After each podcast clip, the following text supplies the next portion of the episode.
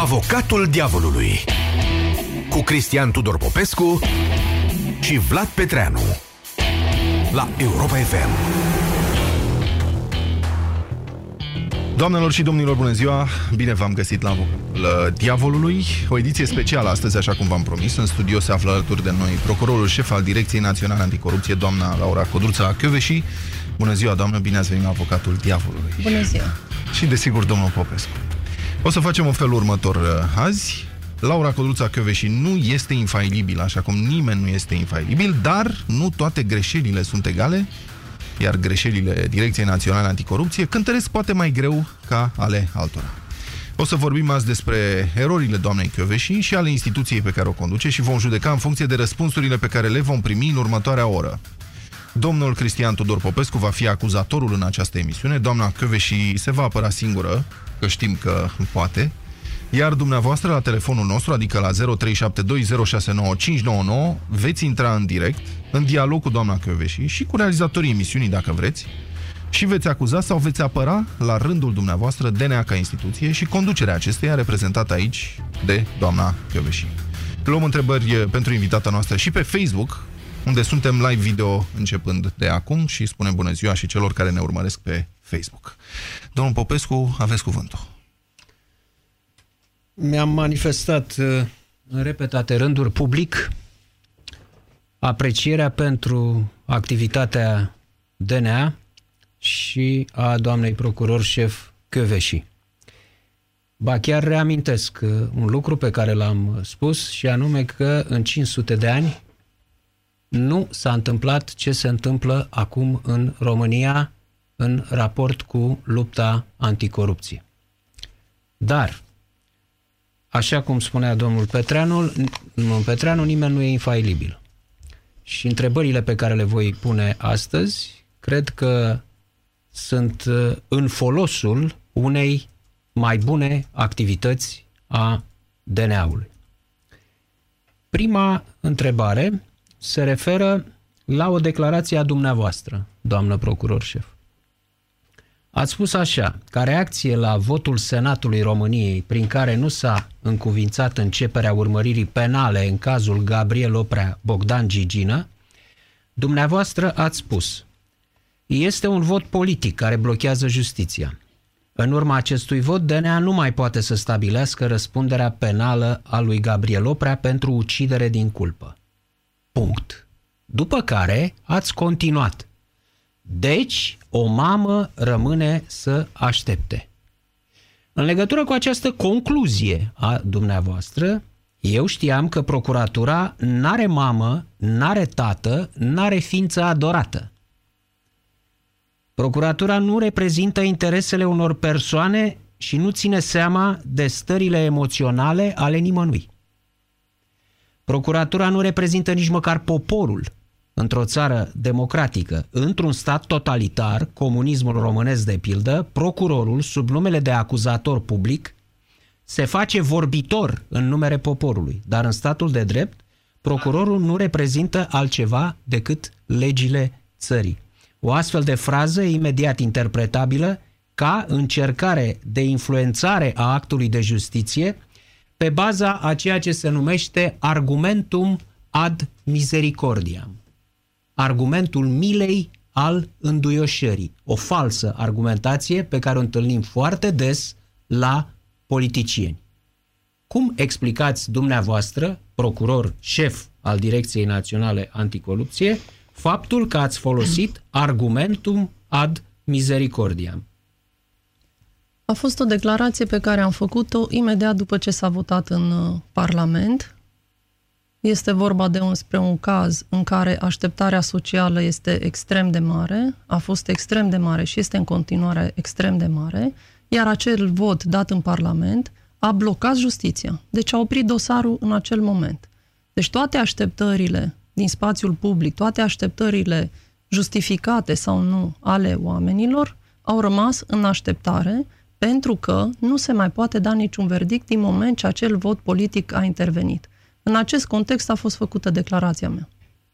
V-ați referit la opinia publică, la oameni din spațiu public. Dumneavoastră n-ați vorbit de dânsii, ați vorbit de mamă.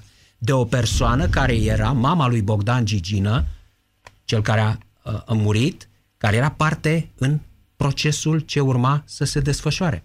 Da, m-am referit și la așteptările tuturor oamenilor, inclusiv ale părților din dosar. În acel moment, bloc- ancheta fiind blocată. Deci, din acel moment, orice așteptare de la DNA nu se mai putea realiza. Deci era vorba de blocarea anchetei și de așteptarea pe care trebuie să o aibă și cetățenii sau pe care o au cetățenii și au și părțile din dosar. Nu mi-ați răspuns la întrebare. Considerați în continuare că această declarație este în concordanță cu regulile meseriei de procuror. Bun, meseria de procuror sau declarațiile mele în calitate de șef al DNA nu pot fi totdeauna ca la matematică. 1 cu 1 uh, fac 2. Este posibil câteodată să existe anumite nuanțări, să existe anumite interpretări, este posibil pe, ca mesajul pe care vreau să-l transmit să fie interpretat sau să fie perceput altfel, m-am referit la aceste așteptări care există pe marginea acestui dosar, implicit și a mamei care este parte în dosar. Am, pot să intervin aici cu o întrebare? Apropo de asta, ok, dumneavoastră ați făcut acolo o declarație, nume personal, dar eu am o întrebare legată de un comunicat al uh, DNA în uh, cazul Ioana Băsescu, în care apare la un dat o formulare că uh, Ioana Băsescu împreună cu inculpatul, care era concubinul ei, au plecat în Cuba. Nu? Este o formulare da. în comunicat. Ce relevanță are asta pentru cauză?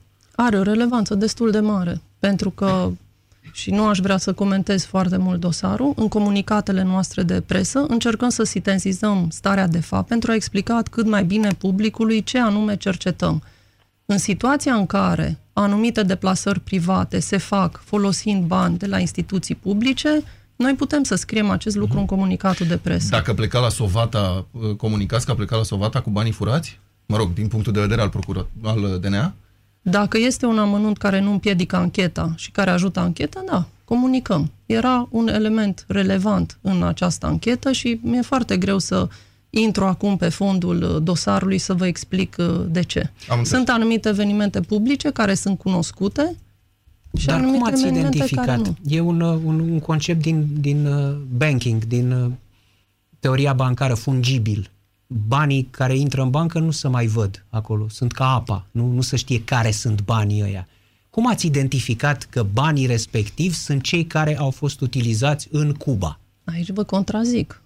Întotdeauna în bancă, în momentul în care banii intră într-un cont, știi dintr-un ce cont vin și știi în ce cont pleacă, dacă sunt făcute plăți prin tranzacții din contul respectiv.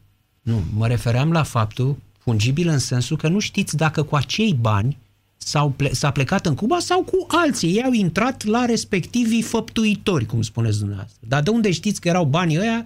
Au intrat la comună acolo. Deci nu vreau să comentez dosarul, dar în general vă spun că atunci când noi facem o afirmație, este susținută de probele de la dosar.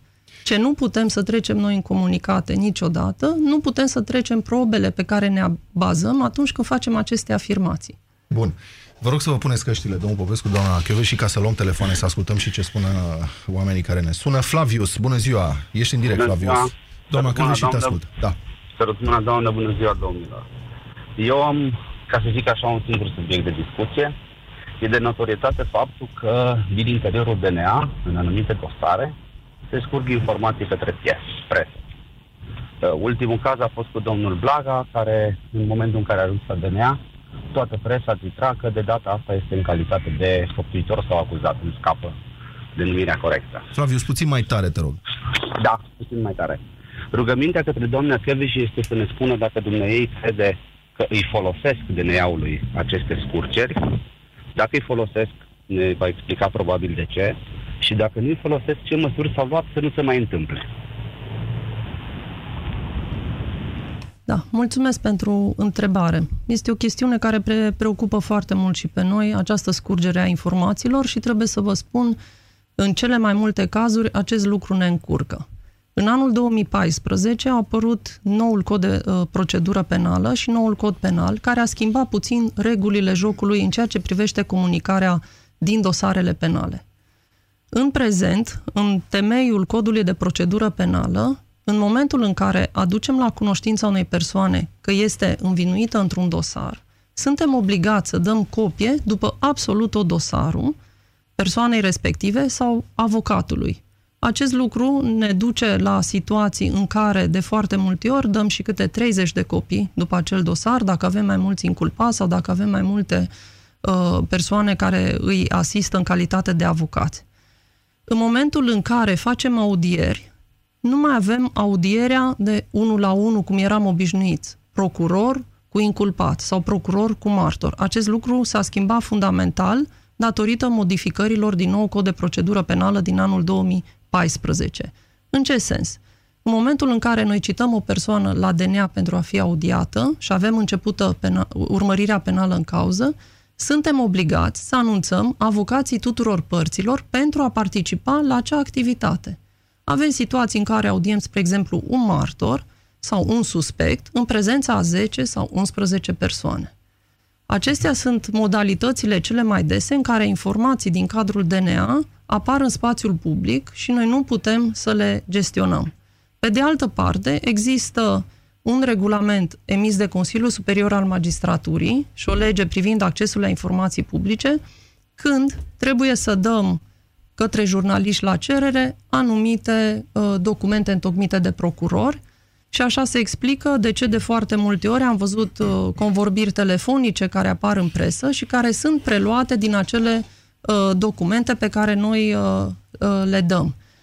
Pe de altă parte, am avut uh, situații în care anumite persoane care au primit citații la DNA au anunțat jurnaliștii că urmează să se prezinte. Am avut situații în care avocații celorlalți părți au anunțat uh, că aceste persoane se prezintă. Am avut situații în care pur și simplu jurnaliști care erau în fața uh, instituției okay, au văzut deci că vin anumite persoane. Îmi spuneți că nu da. poate fi identificat vinovat? Ce da? este important să vă spun?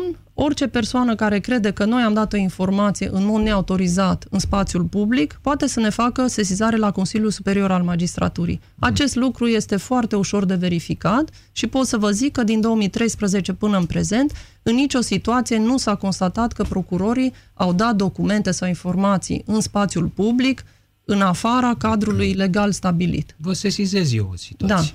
Da. Nu cred, nu, nu știu dacă e vorba de o scurgere, dar situația nu e în regulă. Un cetățean a fost acuzat într-un dosar în legătură cu o șpagă primită de la alt cetățean pentru a-l aduce pe premierul Blair în România, în beneficii de imagine ale primului cetățean. Acest dosar, lansat, alcătuit de DNA, rechizitoriu respectiv, a apărut în presă. Acolo se spunea ce a făcut cetățeanul Victor Ponta Victor în relație cu cetățeanul Sebastian Ghiță pentru a-l aduce pe premierul Blair. Cu detalii.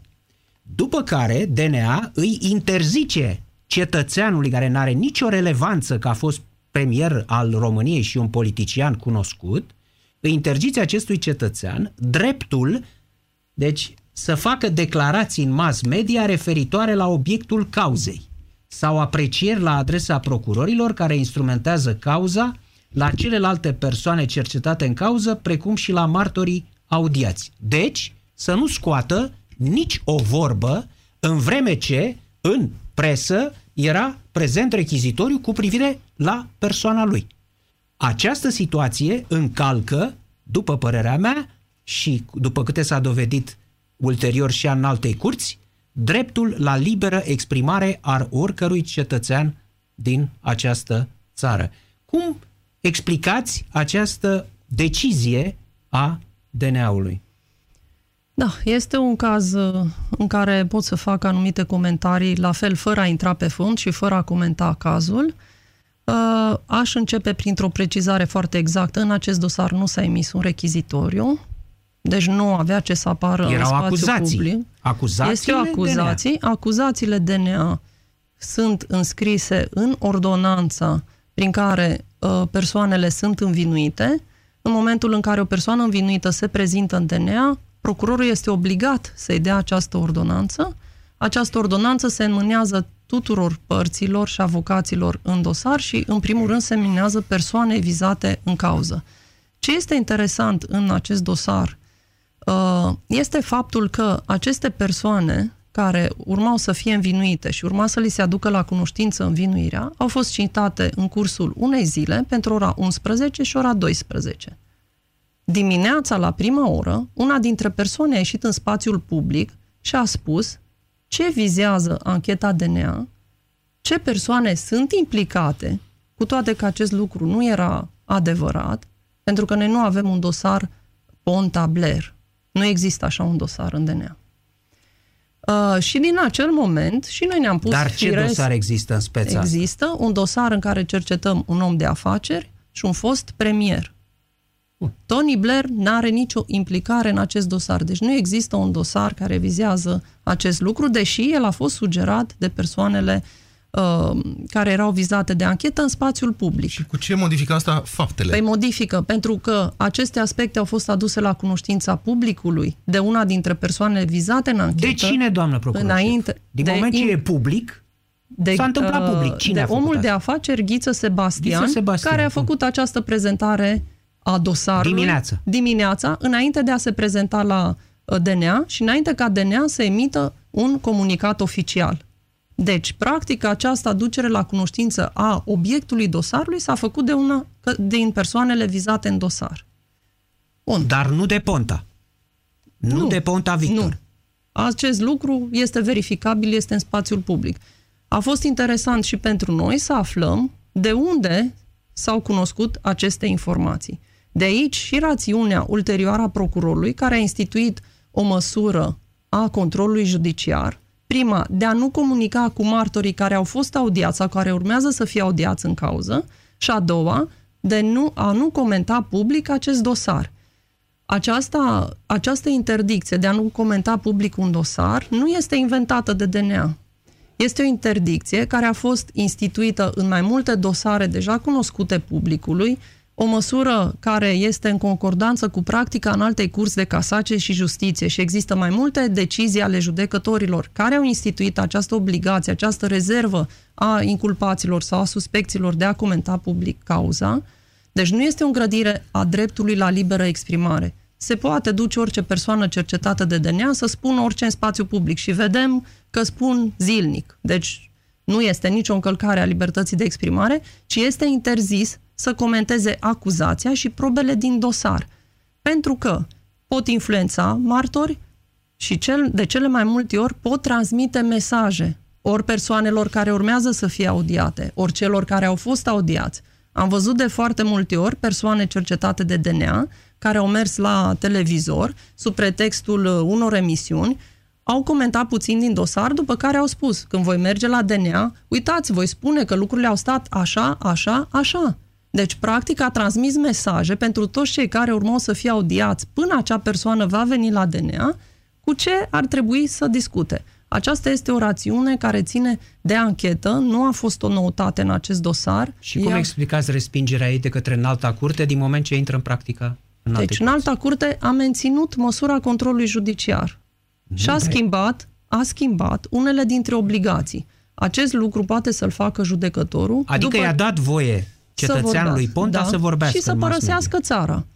Sunt Să vorbească. uh, argumente pe care suspecții le aduc în apărare, le prezintă judecătorului, judecătorul pune în balanță argumentele procurorului și argumentele uh, suspectului, este o decizie pe care noi o respectăm. La fel cum au fost celelalte decizii ale înaltei curți, când s-au instituit astfel de măsuri. Deci nu este o noutate. Pot să vă mai dau un exemplu? Sau e ceva ce, uitați, nu înțeleg. Și este vorba tot de Sebastian Ghiță, căruia la un moment dat, prin controlul judiciar, i s-a interzis, citez, să desfășoare activitate în calitate de deputat în Parlamentul României, în exercitarea, în exercitarea căreia a săvârșit fapta. Bun, acum, care e rațiunea prin care un procuror interzice unui ales, unui parlamentar, să-și exercite mandatul de parlamentar? Da. Și și în acest caz, în alta curte, ICCJ-ul a respins măsura asta. Da. Uh, Chiar nu vreau să comentez uh, un caz anume, pot doar să vă spun că potrivit dispozițiilor codului de procedură penală, există uh, posibilitatea legală pentru procuror să interzică persoanei care au comis o faptă de corupție să exercite funcția de care s-a folosit pentru a comite acea faptă de corupție. Această funcție poate să fie cea de primar, de profesor, de medic, de procuror, de uh, funcționar public sau de deputat sau senator în Parlamentul României. Nu contează calitatea pe care persoana respectivă o are, ci contează că dispozițiile legale permit procurorului să instituie această obligație de a nu-și exercita o anumită uh, perioadă de timp, funcția de care s-a folosit pentru a comite o faptă penală. Au fost în practica DNA nenumărate situații în care, și sunt cunoscute, în special președinți de consilii județene sau primari, care au primit această interdicție din partea procurorilor și s-a instituit această obligație. Unele sunt admise de către instanță, unele sunt respinse, în funcție de, repet, argumentele care sunt prezentate de procuror sau de persoana cercetată. Ok. Uh, telefoane în continuare. Bogdan, mulțumesc că ai așteptat. Radu, urmezi tu. 0372069599 este numărul nostru de telefon. Încercăm să rezolvăm și cu telefoanele. Bogdan, te rog, ești în direct. Bogdan, dacă mai ești cu noi. Bogdan? Bogdan, dacă ești cu noi, nu. Radu? Radu, ești în direct. Radu? Alo? Da, bună ziua, Da, ești în bună direct. ziua. Te rog. Bună ziua!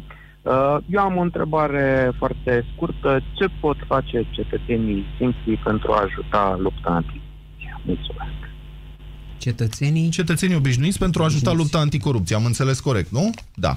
Exact, exact.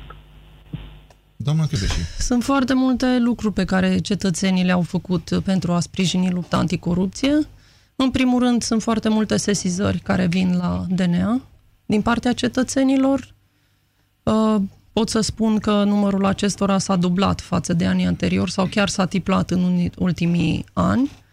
Uh, Sunt foarte multe situațiile în care cetățenii au intervenit atunci când Parlamentul a încercat să modifice anumite legi prin a limita competențele Direcției An- uh, Anticorupție, prin a limita instrumentele pe care le folosesc procurorii sau chiar pentru a se scoate de sub incidența legii penale și de fiecare dată cetățenii au reacționat, societatea civilă a reacționat, ONG-urile au reacționat.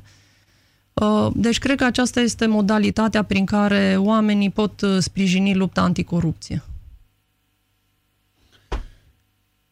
Tot în legătură cu dosarul care spuneți că nu se numește Ponta Blair Ghiță, e în regulă, acest dosar de șpagă între domnul Ghiță și domnul Ponta, DNA-ul a emis un comunicat în legătură cu acest dosar. Citez din comunicat. De altfel, în ultima perioadă, în politica românească a apărut o, pac- o practică potrivit căreia oamenii potent financiar, îmi permit să corectez aici DNA-ul, potenți fina- financiar, pot accede cu ușurință în funcții de demnitate publică alese, fiind promovați de conducerile partidelor politice cu scopul direct și nemijlocit de a asigura finanțarea ilegală a partidelor în campaniile electorale. Uh, Dacă într-un oraș, în București, se produc într-o anume perioadă, în vremea din urmă, multe violuri, asta înseamnă că cetățeanul Popescu, care este acuzat de viol, este mai aproape de vinovăție pentru că în ultima perioadă în București s-au produs mai multe violuri? Adică ce vreau să spun? Uh, Faptul că apare un fenomen social că apar niște categorii sociale identificabile ca atare. Cum poate fi adus ca argument, mai ales prin introducerea de altfel, că așa spuneți, de altfel în ultima perioadă. Asta înseamnă, după de altfel, asta înseamnă că vine în sprijinul acuzației la adresa cetățeanului Ponta Victor Viorel, acuzat de mecanismul pe care îl descrie această frază. Numai că el este încadrat într-un fenomen social și într-o categorie.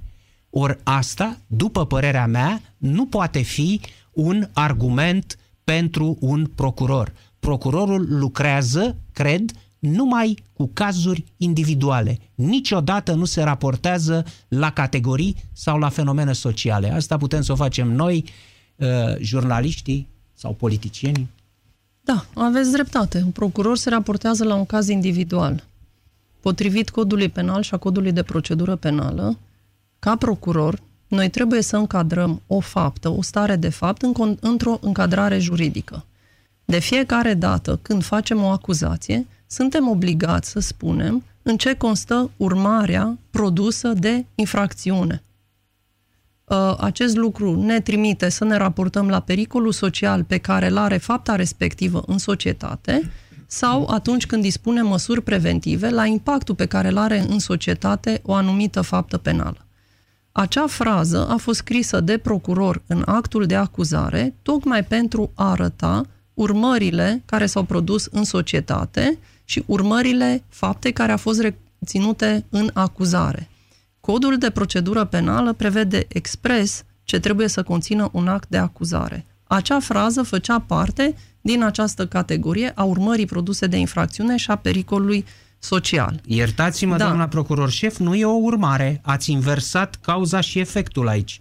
Nu ce a făcut Ponta și Victor Ponta și ceea ce va hotărâ justiția a produs uh, un fenomen în ultima perioadă în politica da. românească. Este o raportare Fenomenul la impactul pe care îl are acea faptă în societate, tocmai pentru că discutăm aici de măsuri preventive care au fost dispuse de procuror. Însă, aș vrea să vă spun, în comunicatele noastre putem să preluăm din documentul întocmit de procuror anumite pasaje pe care procurorul consideră că, făcându-le publice, nu influențăm ancheta.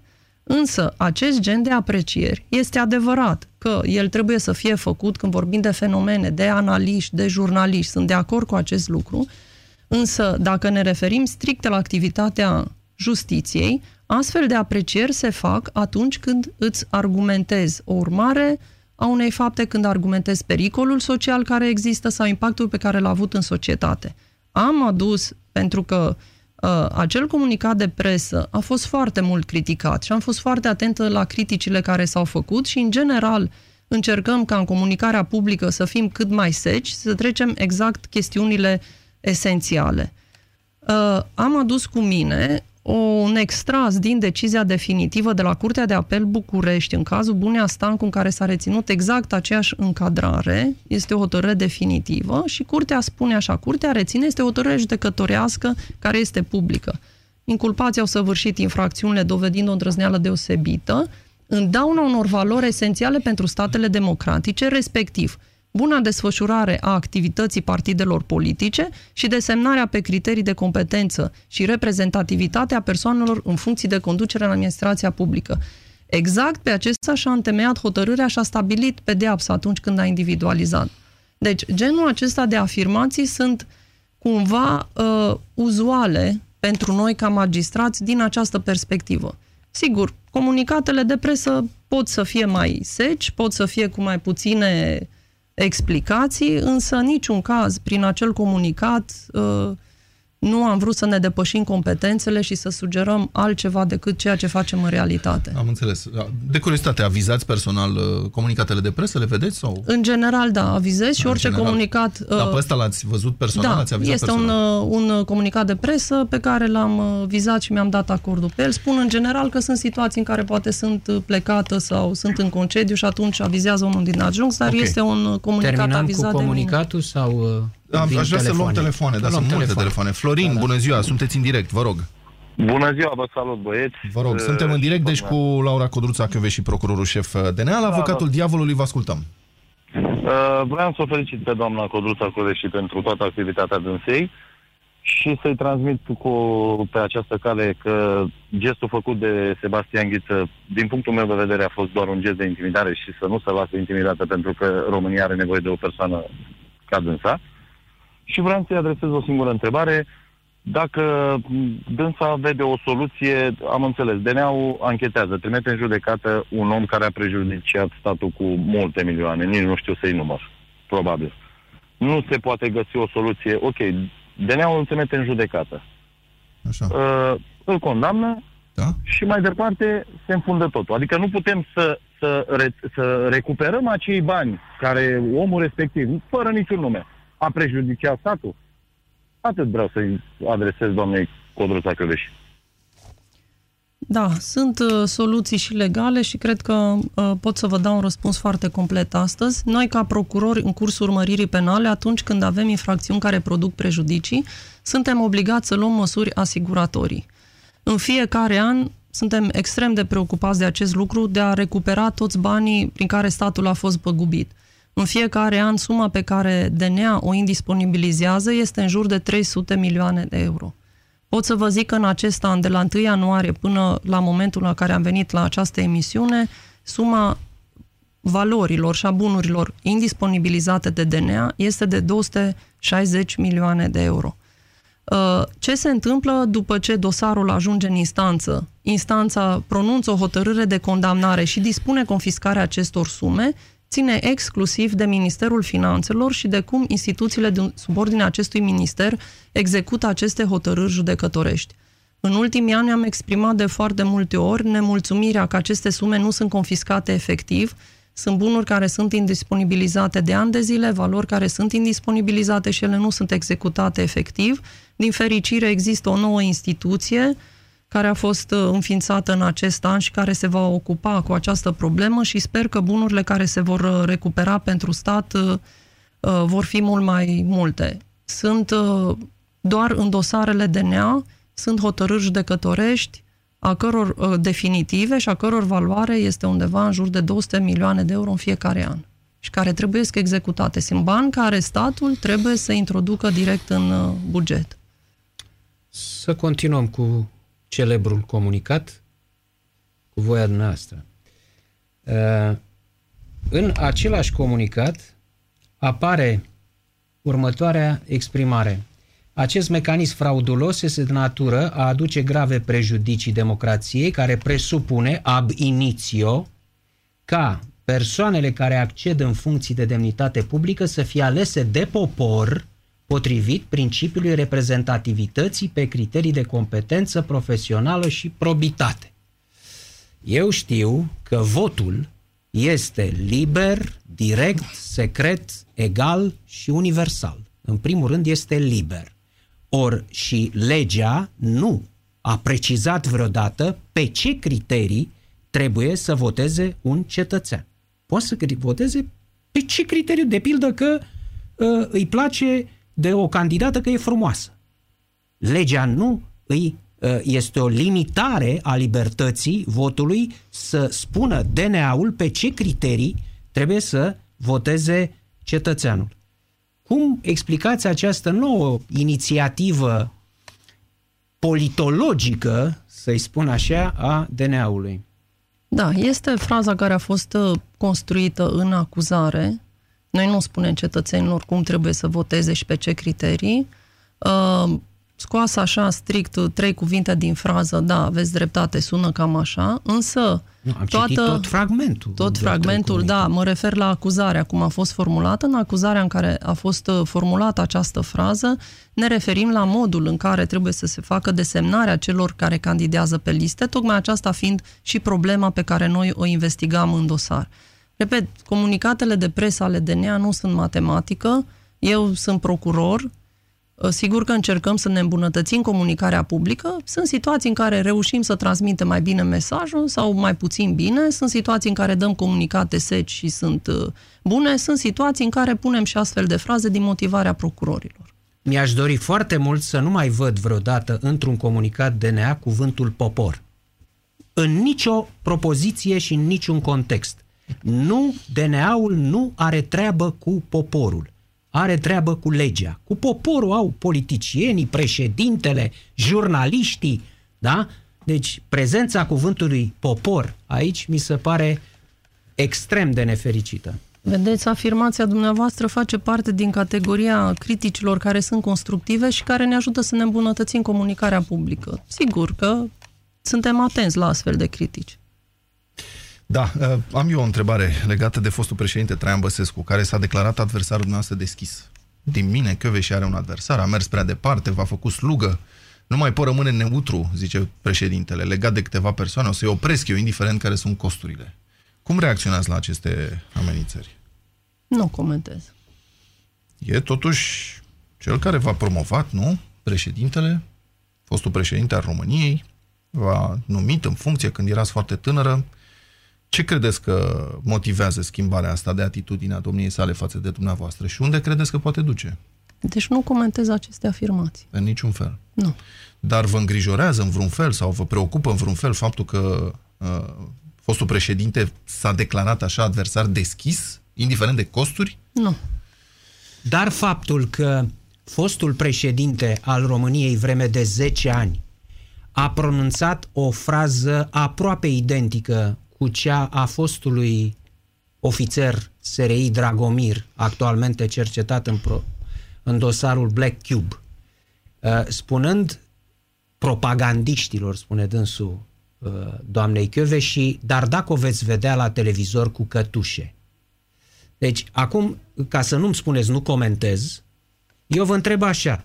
Deci, Traian Băsescu, ați fost împreună cu dânsul în mandate, vreme de atâția ani, era președintele, șeful statului dumneavoastră, erați procuror general și apoi șef DNA, și acest om, în acest moment, pronunță o astfel de frază, deci cu cătușe la televizor, nu are importanță că e vorba de dumneavoastră, că sunteți femeie, e vorba de șeful Direcției Naționale Anticorupție. Deci, fostul șef al statului pronunță această frază, dacă o vedeți, cu cătușe. Deci, din nou, nu comentez ce zice domnul Băsescu. Însă, fac un uh, comentariu general. Pentru că am observat în ultima perioadă de timp un atac incredibil asupra DNA, un atac la adresa persoanei șefului DNA și un atac la adresa persoanei unor procurori care investigează cazuri, iar aceste atacuri, în exclusivitate, sunt făcute de persoane care sunt cercetate de noi sau cercetați de alte structuri de parchet. Am observat și este foarte interesant să readucem în discuție comunicatul DICOT. Trecând peste ceea ce mi s-a întâmplat mie și familiei în acea zisă afacere Black Cube. Deci observăm că persoanele pe care noi le cercetăm, de supărare că fac atacuri în fiecare zi, da? în fiecare zi sunt atacuri de persoanele pe care noi le cercetăm, de o agresivitate din ce în ce mai ridicată. Observăm că, mai nou, sunt firme care sunt angajate pentru hărțuire, pentru intimidare. Să citim cu atenție comunicatul DICOT care spune că o astfel de firmă a fost angajată folosindu-se fonduri. S-au dat comisioane de succes. Vorbim de un grup organizat. Este într-adevăr una sau două persoane care sunt reținute sau arestate în acest moment. Dar DICOT efectuează o anchetă față de un grup organizat, constituit împotriva DNA. Deci am ajuns în acest stadiu în care nu este suficient că suntem uh, uh, sub atac permanent prin declarații publice, nu este suficient acuzațiile de, nu sunt suficiente acuzațiile denigratoare care se fac aproape zilnic de persoane pe care noi le cercetăm. Acum avem și firme private angajate exact pentru hărțuire, pentru intimidare, pentru probabil și alte declarații, eu știu, la alte televiziuni sau la jurnaliști străini. Deci sunteți sub asalt, asta spuneți. Suntem, da. Și cine vă apără? Pe cine vă sprijiniți? Păi legea ne apără în primul rând, pentru okay. că respectăm legea în tot ceea ce facem și eu cred că acest demers al nostru este susținut de toți cetățenii cinstiți în România, care vor ca lupta anticorupție să continue, și aș vrea să vă mai spun ceva. Acest Numai atac, să-mi termin ideea, vă rog. vă rog. Acest atac nu vizează doar DNA.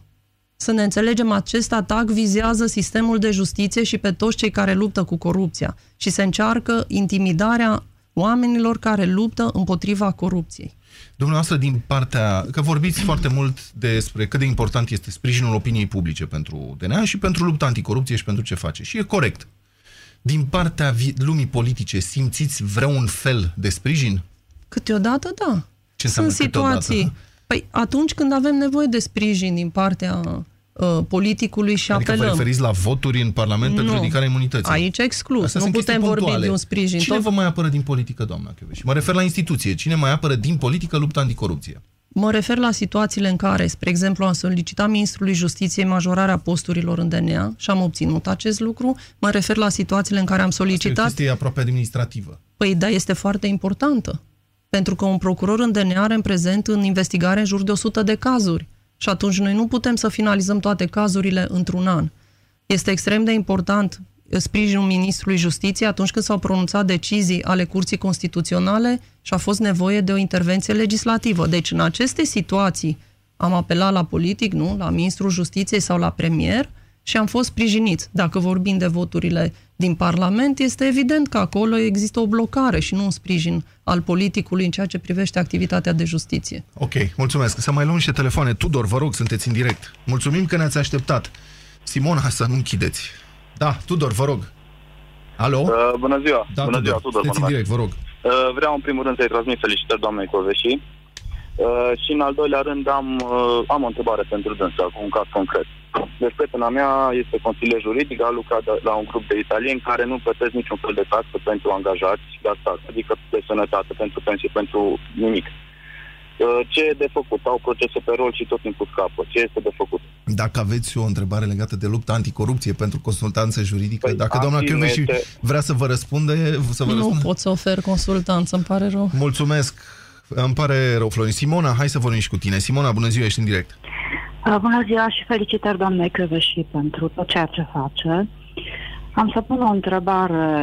Um, Eu am observat că datorită aurei pe care și-a creat-o DNA-ul se fac foarte multe, se depun foarte multe plângeri și uh, mult, multe. Unele dintre ele sunt nejustificate. Sunt uh, persoane, sigur ați auzit, care sunt reclamagii de meserie.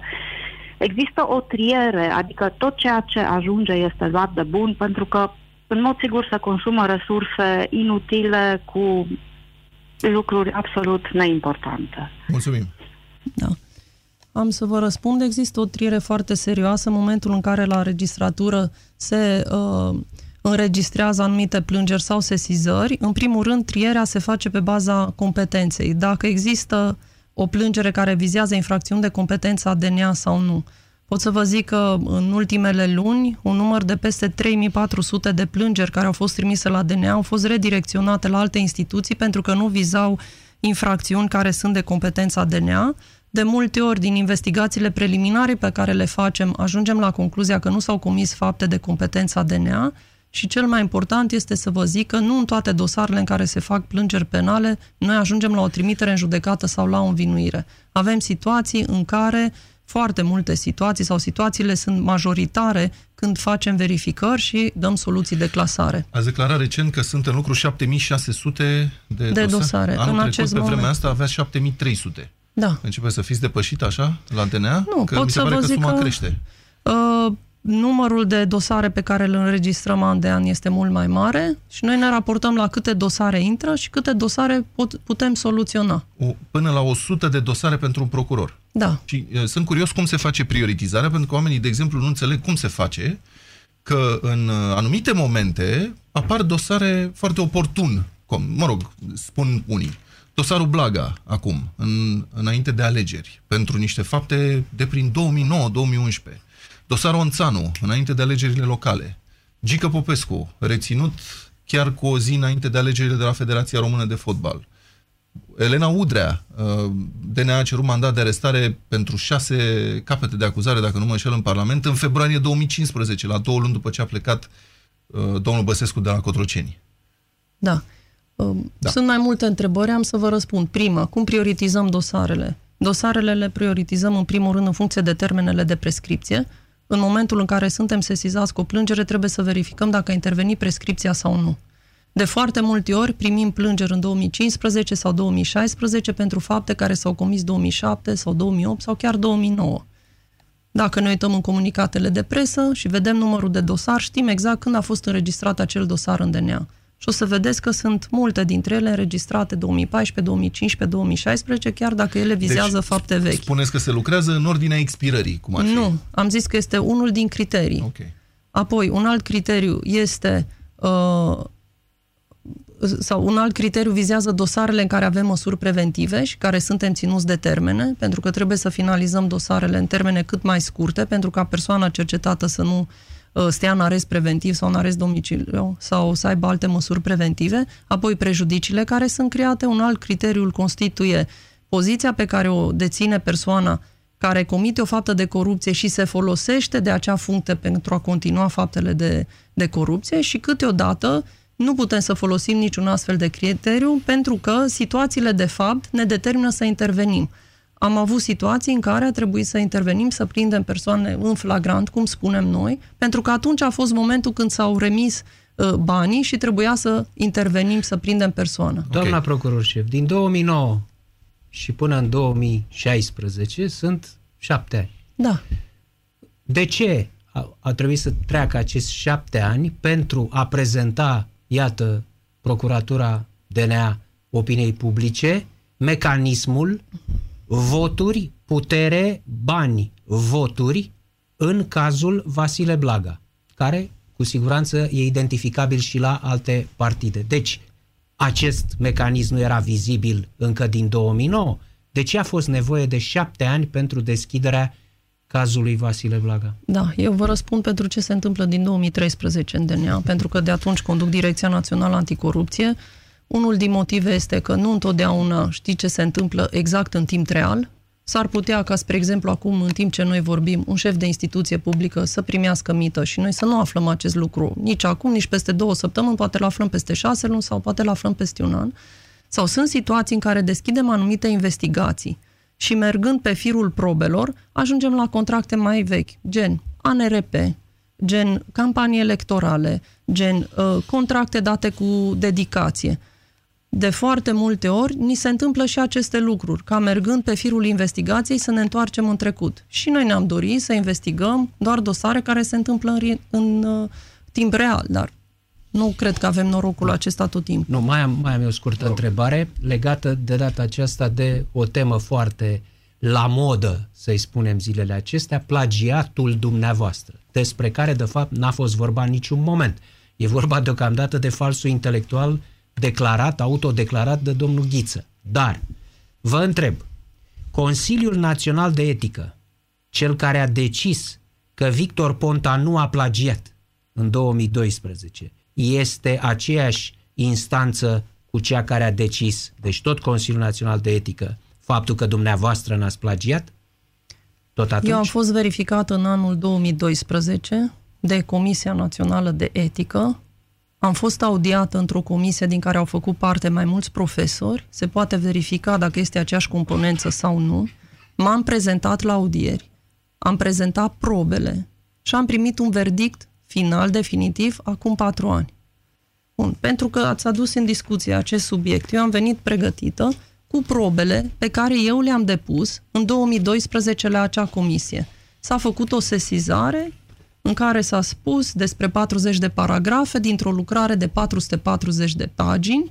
Eu vă spun că am respectat în totalitate normele academice, teza mea este corectă și aici am toate probele. Ni lăsați nouă? Da, vi lăsați, Dați puteți să-l Mulțumesc publicați. foarte frumos. Deci am primit, mai spuneți o dată, ce am primit aici? probele și punctul de vedere pe care eu le-am depus atunci când s-a făcut această verificare a tezei mele de doctorat. Prima probă, o să vedeți, este chiar certificatul de căsătorie, pentru că s-a precizat că Chiove și Codruța a plagiat-o pe las cu Codruța. Certificatul de căsătorie dovedește că sunt una și aceeași persoană. Perfect, și mulțumim. multe ați alte probe. Cere, ați cere acum să fie rediscutată teza dumneavoastră de doctorat, firește, nu la Procuratura Generală, ci în organismele Ministerului CAN, Învățământului. CNADC. Teza mea este corectă, cere? este o teză pe care am muncit-o. Am lucrat șapte ani în acest doctorat. Am multe articole publicate și o să le vedeți aici pe care eu le-am indicat în teză. Cine are îndoiel cu privire la corectitudine, n-are decât să facă sesizare. Dar Eu am verdict faceți, definitiv. De ce nu faceți dumneavoastră? Adică dacă, dumne, dacă te acuză lumea și uh, dacă această comisie nu se mai poate autosesiza, că domnul ministru Curaj a modificat regula asta și nu se mai poate autosesiza, de ce nu faceți dumneavoastră sesizarea? Da. Domnule, că... mai verificați odată. Sper că glumiți nu, acum. vorbesc foarte serios. Adică eu care am o teză corectă să spun, vă rog, verificați în noastră teza că e corectă, că eu știu că e corectă, dar verificați-o și dumneavoastră. Cine contestă acest verdict definitiv și cine contestă să vină cu probe și să facă sesizare. Acestea sunt probele mele pe care eu le-am depus acolo, de unde rezultă foarte clar că n-am greșit. Să lămurim un lucru. Ca să faci sesizarea, trebuie nu doar să te duci să dai o declarație, ci să vii cu un dosar cu probe. Da. Aha. Potrivit deci de asta legii- nu se face sesizarea acolo acum, că trebuie aduse Bineînțeles, probele. Nu poți să te duci să spui, verificați dumneavoastră Da. că s-a plagiat. Nu. nu, iată ce zic Exact. eu că s-a plagiat și vedeți dumneavoastră dacă e așa. Bun, haideți să mai luăm telefoane dacă mai putem. Uh, cred că Andrei. Andrei, bună ziua, sunteți în direct cu noi. Mulțumim că ați așteptat, Andrei. Alo? Bună ziua, Andrei, sunteți în direct cu noi. Alo, bună ziua. Uh, bună ziua și bună ziua și, uh, și doamnei Căveși. O scurtă întrebare. Uh, vroiam încă o dată, de fapt, să-i mulțumesc uh, doamnei pentru existență, pe de o parte, și pe de altă parte, ce se va întâmpla totuși în momentul în care nu va mai fi uh, dânsa procurorul șef, pentru că iar se vehiculează o temă a nu se confunda uh, individul cu instituția. Și uh, ce se va întâmpla practic când, când dânsa nu va mai fi în funcția aceasta? Putem avea încredere în uh, predecesorii doamnei că vor fi la fel de, nu știu, activi, uh, Nu în virulenți? predecesori, scuză, poate în Scuzați-mă, urmași scuzați-mă, sau- Da? scuzați-mă, urmași, urmași, așa este. Uh, Deci putem avea încrederea și convingerea că vor fi la fel de implicați în uh, lupta anticorupție sau că vom vedea cel puțin uh, aceleași rezultate? Și mulțumesc. Mulțumesc frumos. Puteți avea încredere în procurorii care sunt în DNA și care sper că vor rămâne să lucreze în DNA. Este un colectiv de procurori profesioniști, curajoși, foarte activi și care sunt independenți în ceea ce fac, care sunt conștienți de independența pe care o au și eu sunt convinsă că acești procurori își vor continua treaba indiferent cine va, le va fi șef. Succesul continuării luptei anticorupție constă în a prezerva cadrul legislativ și a prezerva această instituție. Câtă vreme o să avem o instituție cum este DNA-ul care își păstrează competențele și o să avem o legislație care o să permită DNA-ului să desfășoare aceste anchete, nu cred că trebuie să ne îngrijorăm. Da, dumneavoastră, uh, am, am o întrebare, vă rog să faceți o evaluare. Dumneavoastră ați spus că sunt în ultima vreme documentate deja campanii plătite de denigrare a DNA, sunt atacuri mediatice susținute împotriva justiției și mai ales a luptei anticorupție. Uh, Ținta principală e DNA și, mă rog, mai sunt și altele. Vi se pare că au efect sau nu? Cel puțin din perspectiva procurorilor din DNA nu au efect. Mhm. Nu suntem intimidați și o să ne facem treaba în continuare. În restul sistemului, printre ceilalți magistrați, a simțit ezitări, retrageri în ultima vreme? Eu pot să comentez doar ce vizează Direcția Națională Anticorupție. Mulțumesc. Eu Uh, aș vrea să da. mai aud telefoane. Da, luăm telefoane, o grămadă de telefoane. Stai să Haideți vedem. să mai auzim. Marius, sunteți în direct cu noi. Și Alo, bună ziua. Da, stați așa să mai zic o dată. Numărul 0372 069599 Laura Codruța Chiove și procurorul șef DNA în direct la avocatul diavolului Europa FM. Da, vă ascultăm, Marius. Bună, bună ziua, rog. domnilor, bună ziua, doamnă Coveși. Am și eu două întrebări concrete Vă rog. la care aș vrea foarte mult să știu Ziceți. răspunsul. Prima, prima întrebare este următoare. Vreau să știu să-mi spună doamna Coveși Uh, când, ar, când au de gând magist, procurorii DNA-ului să plătească pentru condamnările pe care le-a plătit statul român la CEDO și mă refer numai la ultima condamnare, cea din martie 2016, când a fost condamnat statul român la plata unor mii de euro, adică din buzunarul meu personal, de faptul că procurorii DNA l-au reținut pe, de exemplu, pe Puiu Popoviciu mai mult de 9 ore înainte de la Audia. Decizie CEDO. Ok, am Când au înțeles. de gând procurorii DNA să Am plătească înțeles pentru întrebarea. banii pe care eu îi dau din Da. da. buzunarul meu, mi se pare foarte important și vreau să știu dacă doamna și este de acord sau nu cu apariția unei legi privind răspunderea magistraților pentru ceea ce, pentru ceea ce fac în, în funcția pe care o au. E foarte important. Și a doua chestiune, și cu asta am încheiat, stimați domn, Vă rog. am auzit acum uh, un sfert de oră o explicație a doamnei și care m-a înspăimântat efectiv, referitor la faptul că dânsa spunea că până la modificarea codului de procedură penală erau obișnuiți procurorii să stea la audieri inculpat procuror. Păi, stimate doamne uh, procuroare, uh, dar procurorii nu erau obligați să-i înștiințeze pe învinuiți sau pe acuzați de faptul că pot să-și cheme un avocat care să-i reprezinte. Adică ideea de a sta uh, la o audiere doar inculpatul sau învinuitul cu procuror mi se pare o idee stalinistă. Adică trebuie să ne bucurăm, așa, dacă așa erau obișnuiți procurorii pe vremuri, adică acum câțiva ani de zile, mi se pare înfiorător. Pentru Ok. că înseamnă că, procu- înseamnă că se puteau face niște abuzuri fenomenale, domn, stimaților domni. Vă Am mulțumesc, înțeles. o zi bună vă doresc. O zi bună. Vă rog. Da, la prima întrebare pot să vă spun că există prevăzută în lege posibilitatea răspunderii materiale a magistraților. Atunci când există o decizie de condamnare la CEDO, uh, poate să fie recuperată uh, suma de bani de către persoana care uh, a câștigat această decizie de la Ministerul Finanțelor, după care Ministerul Finanțelor se poate întoarce cu o acțiune împotriva magistratului dacă sunt întrunite condițiile prevăzute în lege. Deci, în acest moment, există această prevedere legală ca Ministerul Finanțelor să recupereze banii statului de la un procuror atunci când se dovedește că acesta a greșit procuror sau judecător magistrat.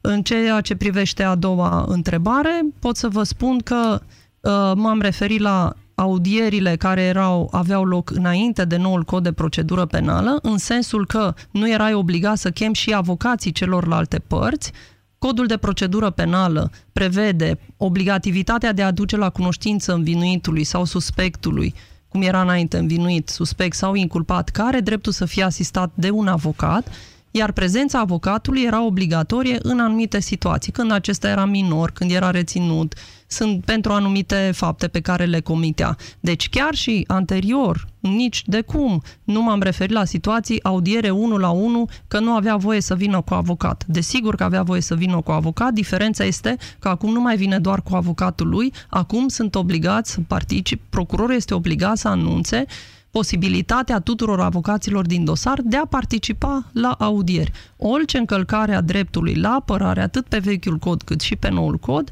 este stabilită de instanța de judecată. Mulțumesc. Mai luăm telefoane. Florin, bună ziua, sunteți în direct cu doamna și vă rog. Florin, bună ziua. Uh, bună, bună ziua, Florin da. mă numesc. Da, știm deja. Spuneți, vă rog. Uh, Medeșan de loc și aș avea două întrebări pentru doamna și da. Una, poate s-au mai pus, îmi cer scuze dacă le repet, da. n-am ascultat chiar de la început. Ai încercat numai cu una să luăm mai multe telefoane. Alegeți una din alea două, scurt, ziceți. Scurt, una, una, dacă doamna și poate confirma cu da sau nu, dacă domnul Blaga îl știe pe tatăl dânsului, pe domnul Lascu, dacă a fost în casă la ei, dacă a fost la pensionarea domnului Lascu, și a doua întrebare ar fi dacă doamna Cheveși va fi scoasă din, uh, din sistem, să zicem, de la DNA, de la procuror șef, ar face o alianță cu doamna Monica Macovei pentru un viitor guvern, uh, o viitoare candidatură la președinția doamnei Macovei și ca și premier uh, doamna Cheveși? Mulțumesc. Deci la prima întrebare am să vă răspund ceea ce mă vizează pe mine. Nu am niciun fel de relații personale cu domnul Blaga și nici n-am avut și nici nu o să am. Uh, relațiile personale ale tatălui meu nu le comentez și nici cine intră la noi în casă din motive evidente. La întrebarea numărul 2, nu, nu voi intra în politică, nu voi face o alianță cu nimeni. Niciodată, niciodată. Niciodată, da. Dar de curiozitate, dacă tot am ajuns la asta, pe Sebastian Ghiță îl cunoașteți ca prieten, cum spune el? Că dânsul, domnul Ghiță așa spune, în 2011 eram prieteni buni? Uh, din nou, repet că nu doresc să intru în dialog cu inculpatul Ghiță Sebastian. Este trimis în judecată în două dosare. Solicitat arestarea preventivă de la Parlament, n-am obținut-o. Este în DNA și alte investigații care îl vizează și nu sunt uh, finalizate. Este sub control judiciar. Eu nu v-am uh, întrebat de dosar, întreb, da. om, om așa zice. Bun. Am fost prieten, ne-am certat. Da nu, nu am fost, nu sunt și nu voi fi prietenă cu inculpatul Sebastian Ghiță. Da, bine. Uh, Gabriela, bună ziua. Vă rog, sunteți în direct, Gabriela. Uh, bună ziua. Întrebarea mea este pentru domnul Cristian Tudor Popescu.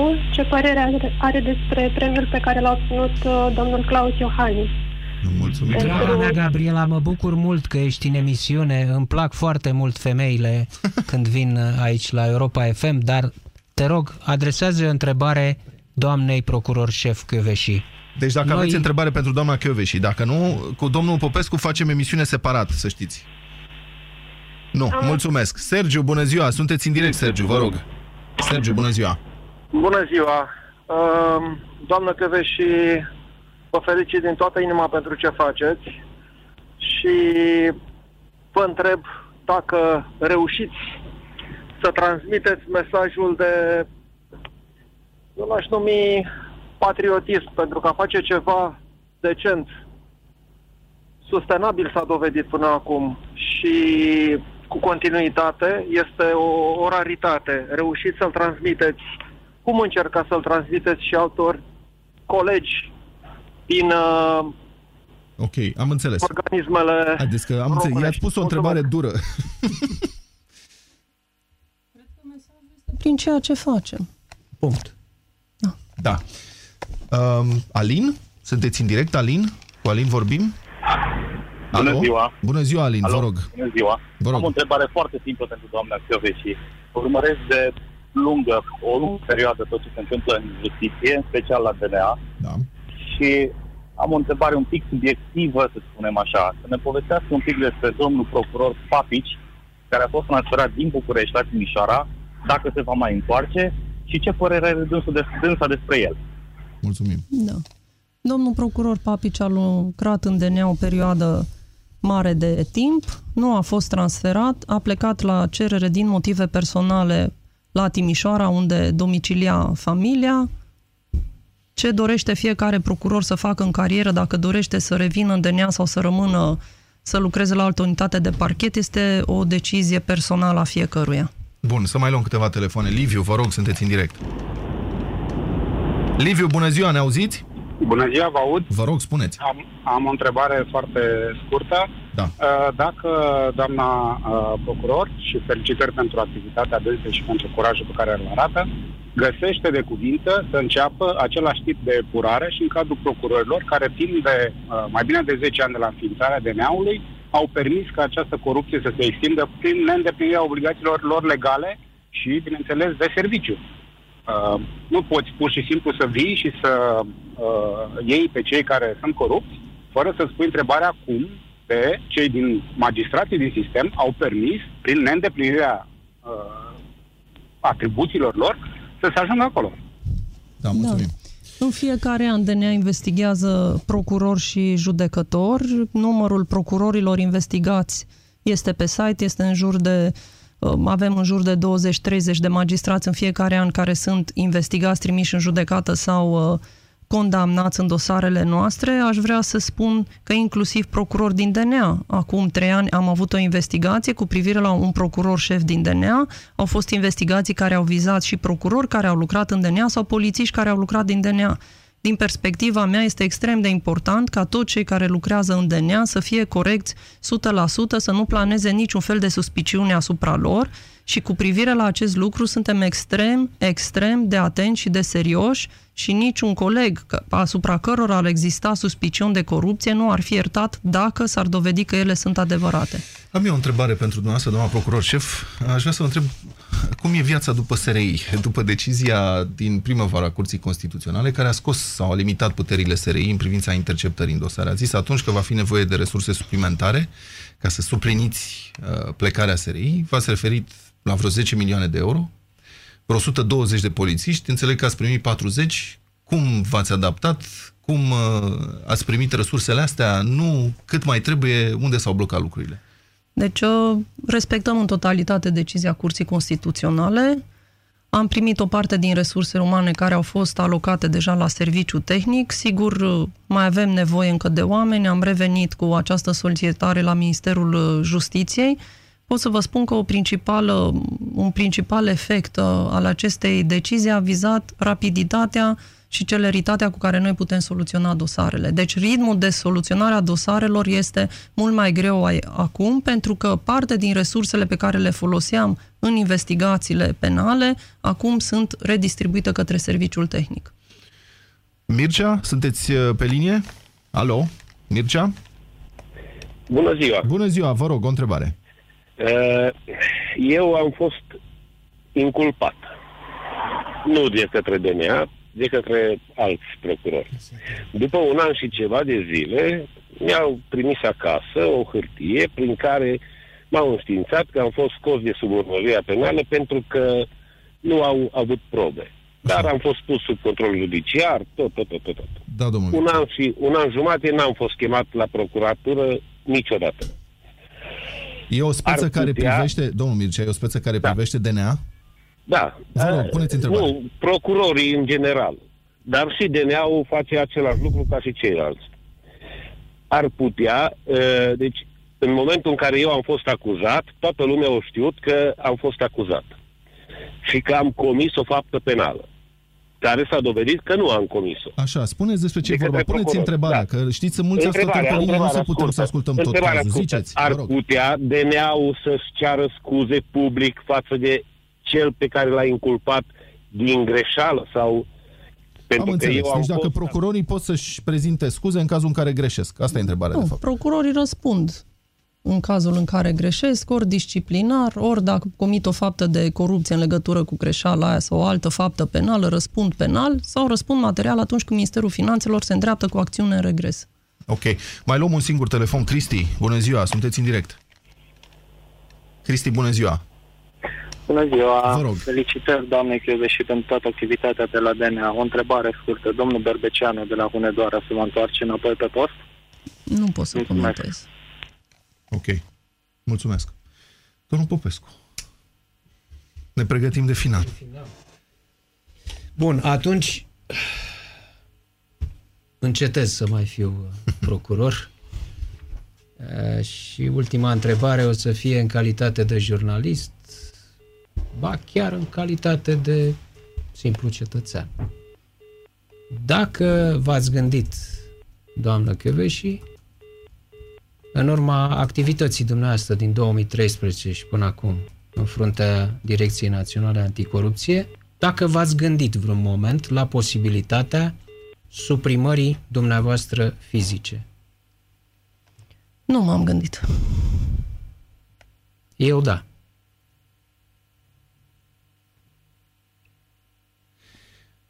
Mulțumim foarte mult, încheiem aici avocatul diavolului. Să rămână, mulțumim că ați venit uh, la noi în studio și vă mai așteptăm. Avocatul diavolului cu Cristian Tudor Popescu și Vlad Petreanu la Europa FM.